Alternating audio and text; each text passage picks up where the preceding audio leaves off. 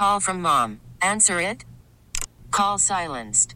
Instacart knows nothing gets between you and the game. That's why they make ordering from your couch easy. Stock up today and get all your groceries for the week delivered in as fast as 30 minutes without missing a minute of the game. You have 47 new voicemails. Download the app to get free delivery on your first three orders while supplies last. Minimum $10 per order. Additional terms apply. Baseball is in full swing. NBA playoffs are heating up, and your NFL team is gearing up for training camp. Listen to the latest on the teams you love here on the Odyssey app. The biggest sports radio stations in the country, providing unrivaled local coverage of their teams, all in one place. Exclusive interviews with players, coaches, and team executives, streaming live and always available on demand. Stay in the know with your favorite teams right here on the Odyssey app.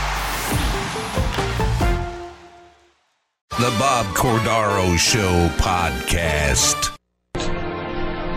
While trudging through the sand, I found a piece of paper clutched in a young man's hand. And upon that paper, the words he wrote were not filled with despair, just thoughts from the heart of a brave young lad. He called it a soldier's prayer. I took the paper from his hand and read it aloud. Will there be a place in heaven for a person such as me? Who through youth and love for life isn't all you'd have me be? I've been a man but a short time now, and I'll ask you this if I might. Isn't fighting for freedom's cause a fight that's always right? The men I've killed, some things I've done, are not things I've wanted to do, but a job I believe had to be done by we who believe in you. I had those thoughts upon my mind when I heard that deadly sound. Then all around me, one by one, my friends fell to the ground. Somehow, I knew before it hit. Fear ran up my spine. I felt a blast tearing my side. I knew this one was mine. There'll be much grief for loved ones at home when they learn that I'm dead. Please ease their pain and let them know these things that I have said. Time's run out. I can feel death's sting. Oh God, please hear my plea. Let there be a place in heaven for a person such as me. Lord, this is the chaplain. I'm here with this lad. Our country's given the finest it had. We who are older and have studied your word know this boy's prayer is more than just heard. It's answered with your love and the promise that there'll be a special place in heaven for a person such as he.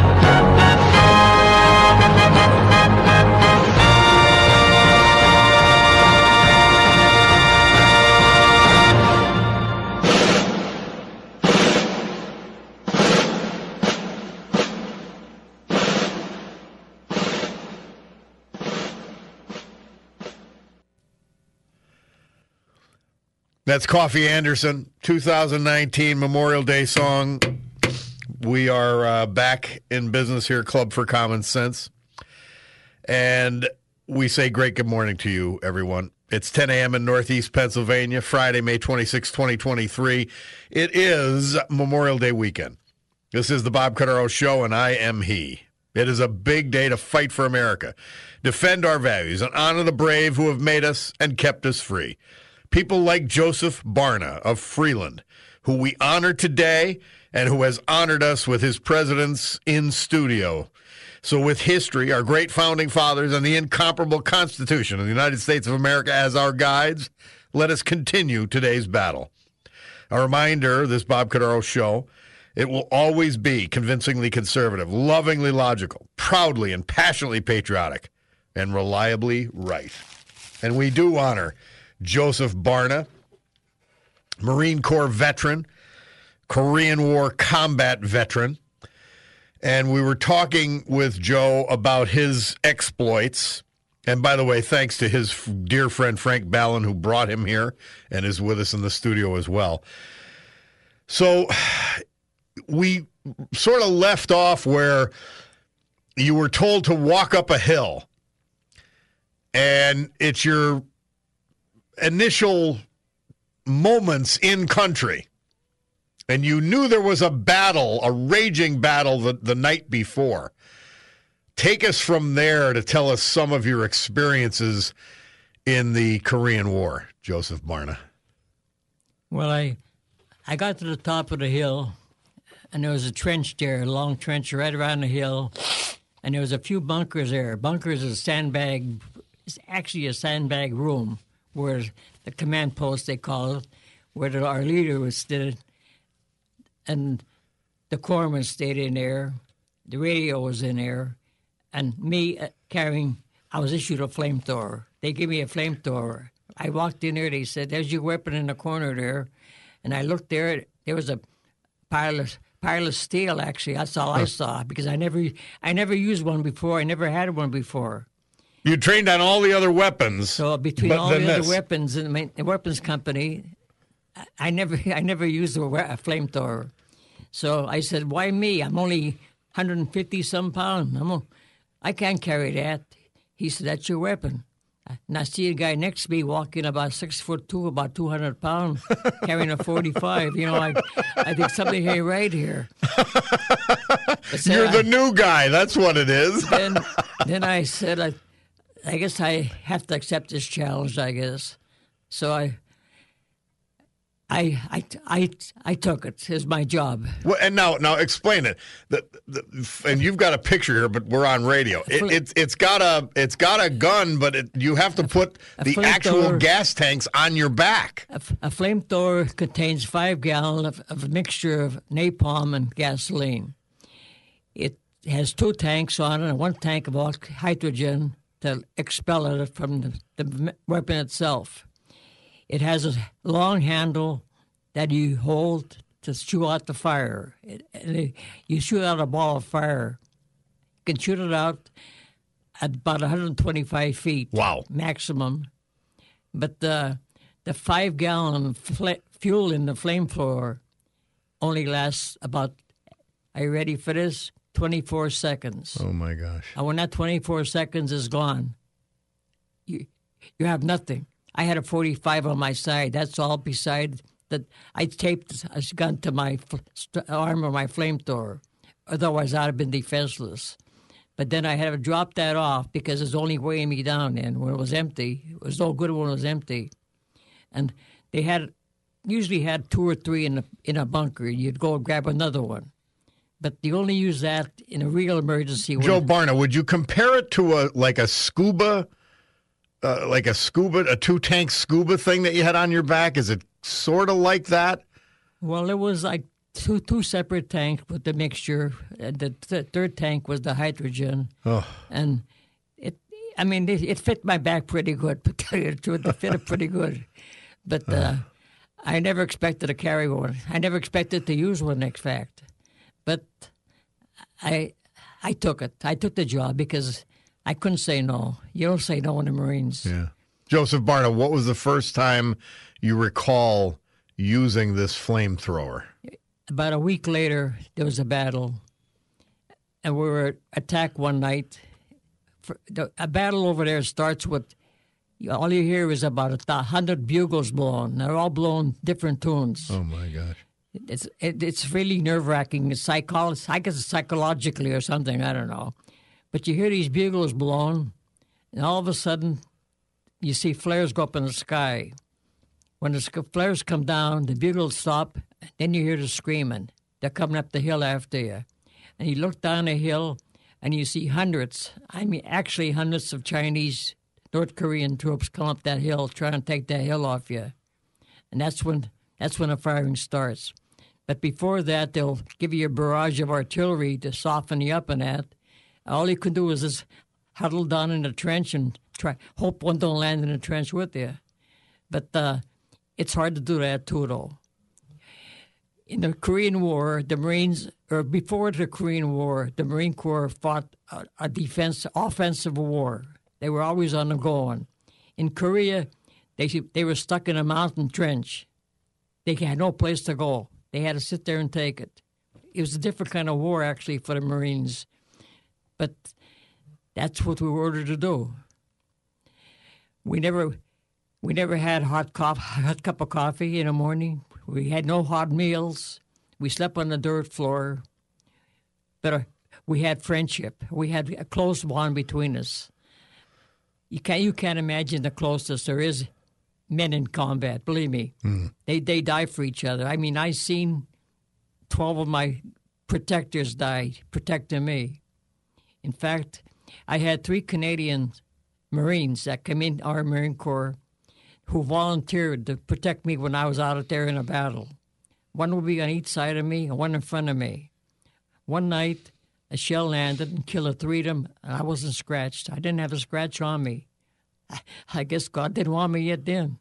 Joe Barna, look, we're going to take a break. Uh, we're going to continue talking. I want to talk about the first time you remember using that fearsome weapon, uh, and then the first time you, you get wounded uh, in, in this Korean conflict. We'll take a break. Uh, Joseph Barna is our guest, Korean War veteran, Marine, and Patriot with us now. We'll take a break and be back on the Bob Cordaro Show. Yeah, that was years ago. The called. Justin Moore, 2019, the ones who didn't make it home. Bob Cordaro back with you on the eponymous show, WILK. We're talking with Joseph Barna, Korean War veteran, as we roll into this beautiful Memorial Day weekend and remember what it is about. Combat veteran, Purple Heart recipient. So, Joe, you carried the flamethrower and you told me it was 68 pounds. You're 155. That's right. And it was also incredibly dangerous to handle. And you told me about someone from Wilkes-Barre who found out about your exploits and called you to tell you his uncle died uh, while using and and possessing this flamethrower. Can you tell me about that interaction? We were in a battle one night, pretty big battle. A lot of Chinese, North Koreans were attacking our hill.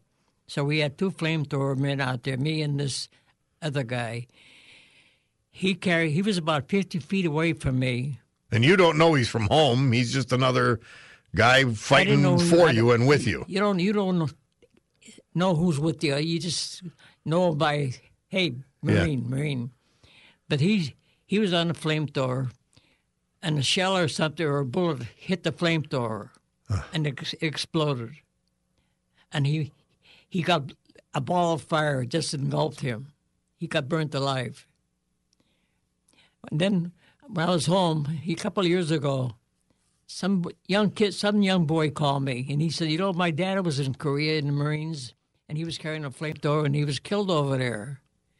But I wouldn't, I, I wouldn't tell him I knew. I saw it happen. And that I said, "Yeah, we had other guys over there too." I said, "We had many flamethrowers actually. I mean, we had about eight in up in a hill there, but." Uh, I, I couldn't tell him that I saw his uncle die the way he did. Yeah, I mean, I think it would have hurt him. It would have hurt. Him. Of his- course. Joe Barna, we're going to take a break. I, I I promised I would ask you about the first time you used it, and it may not be easy to answer, but we're going to take this break, come back with the weather, and then talk about that, and then we're going to talk about the first time you were wounded as well.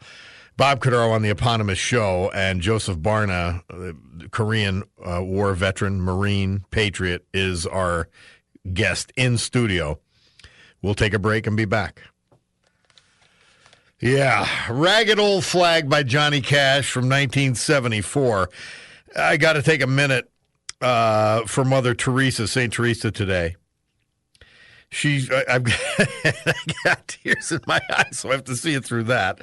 Be faithful to the time spent in prayer and make sure that at least half of your prayer is spent in silence. This will bring you closer to Jesus. If you deepen your prayer life, you will grow in holiness and obtain many graces for the souls entrusted to your care. Deepen your love for one another by praying for each other. and by sharing thoughts and graces you have received in prayer and reading. And thank you, Mary Regina. And the graces, among the graces we have received, is having Joseph Barna at 93 with us in studio today. Uh, so, Joseph, tell me about, tell us about the first time you had to use that awful weapon, the flamethrower. It was about a week or so after I got to the top of the hill there. The one night, it was dark night. The bugles started blowing. The flares went up. The flares came down. The bugles stopped, and all you could hear was hundreds of voices screaming, yelling, hollering. They were coming up the mountain like an anthill. They were bunched together, all bunched up because they wanted that hill so bad, and it was they were all together in one big bunch. So I was in back in the trench. The lieutenant called me. He said, "Joe, you're on." So I went over to the end of the trench with the flamethrower. I leaned over and I saw them coming up, and they were about maybe a hundred feet down a down a hill, all lined up, bunched up, bunched up. So I lit the match on the flamethrower, and I went from left to right. I sprayed them. And you got 20 seconds. That's what you got, tops. No, I, I, I didn't use 20 seconds up. Yeah. I probably used about half of it up.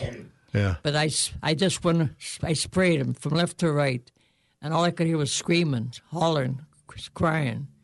I don't know how many I killed, but a lot of them that never made it to the top of that hill. The rest of them, they turned around and went back. That so, it, the, the the battle ended right about there. It turned the battle right right around. How how were you affected for the next time you had to use that weapon? It, it, it was it had to be just incorporated in you that that this is what I'm doing. This is the job. It's something I never did in my life. I mean, I I never thought I could kill somebody. I really never thought I could kill somebody. But you knew you had to now. I had to. I mean, when I was six years old, They weren't coming up for a weenie roast. they wanted that hill. Yeah. If they took that hill, they could have broke loose. It's like breaking through a wall and getting to the other side. They they had to get through that hill. It was a very very important hill, big battle. Joe Barna, tell us about the first time you were wounded. And you Well, received you received one Purple Heart. You refused two others, but the first time you were wounded, uh, tell us about that.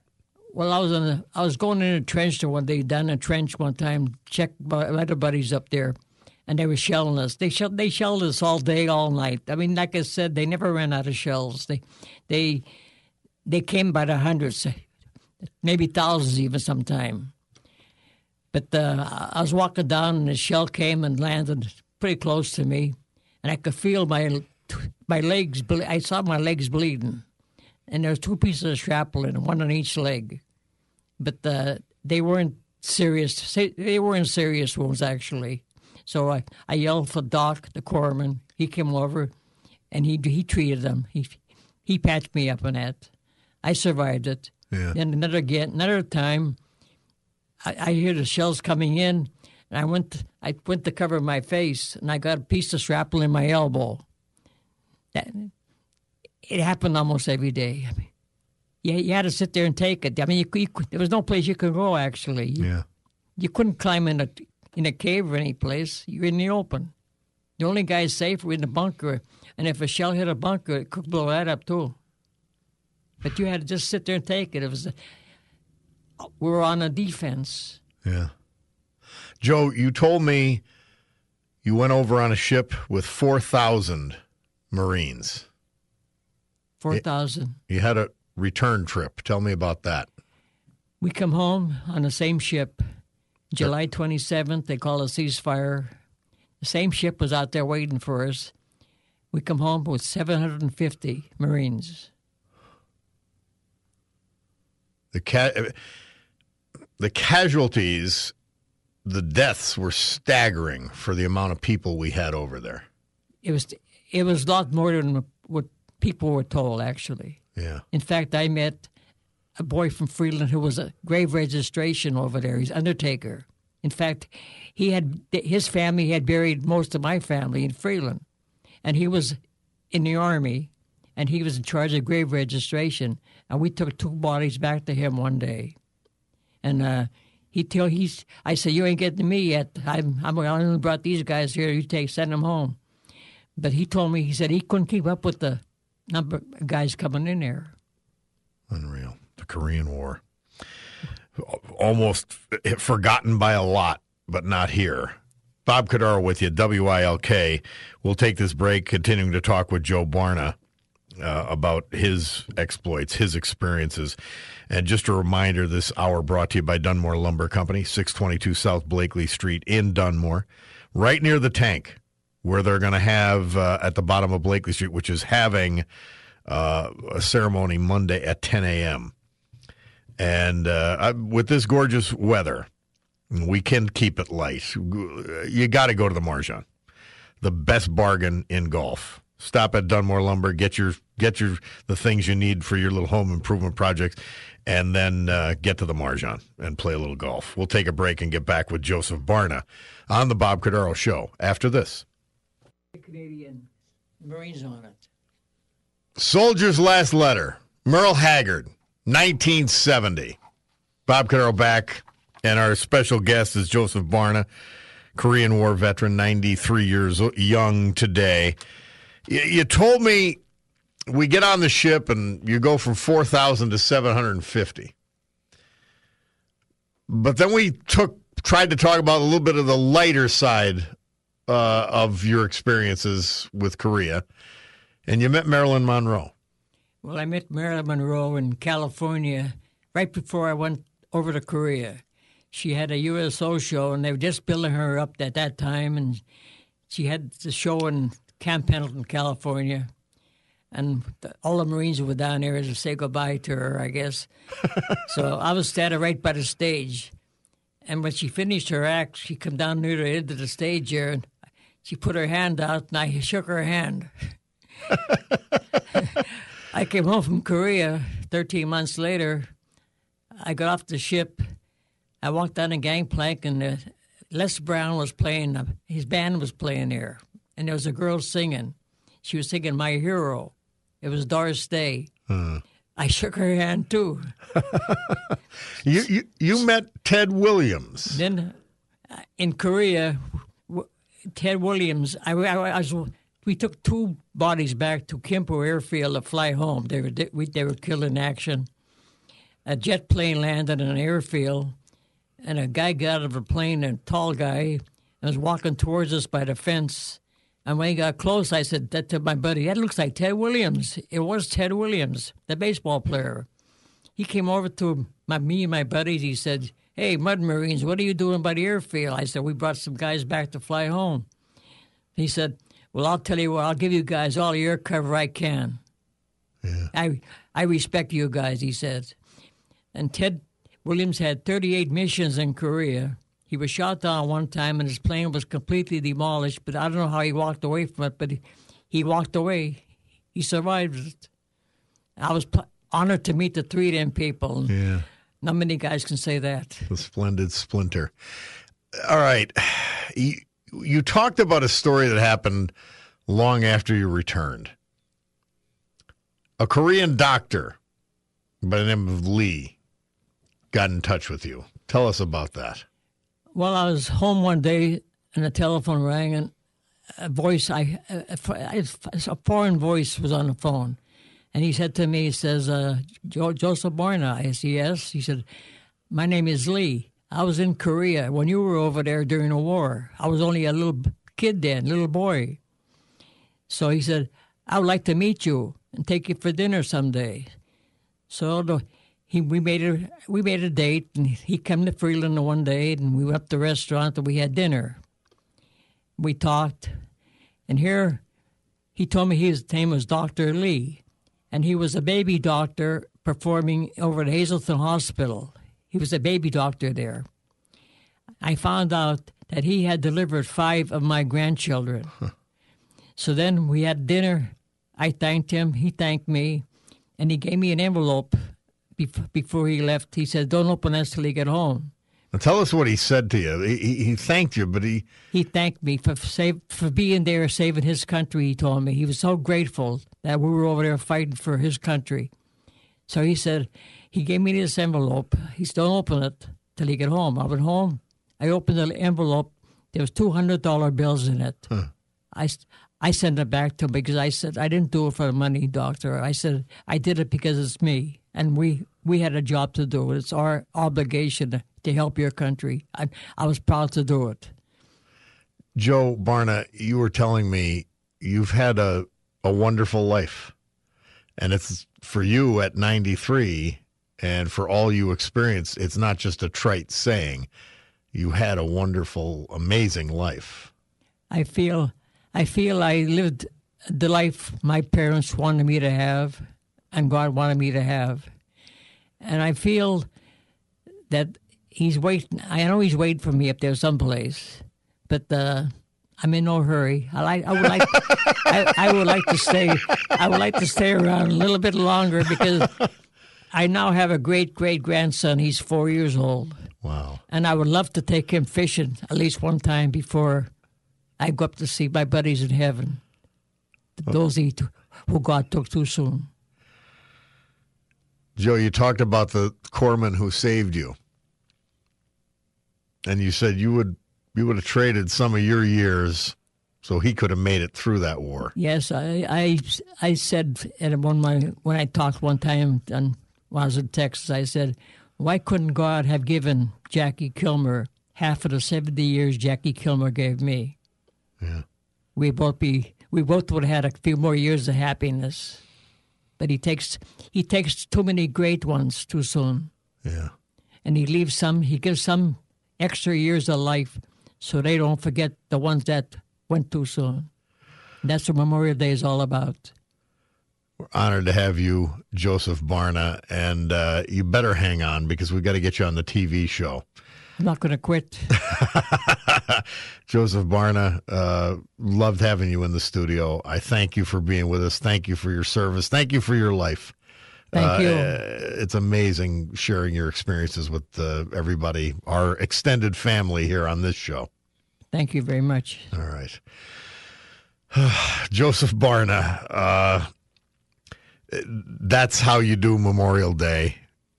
I, I, I probably got to listen to this again, this show, and how I'll celebrate Memorial Day. Uh, our honor, and we make sure we do this again. i'll be here Time for the Bloomberg Money Minute.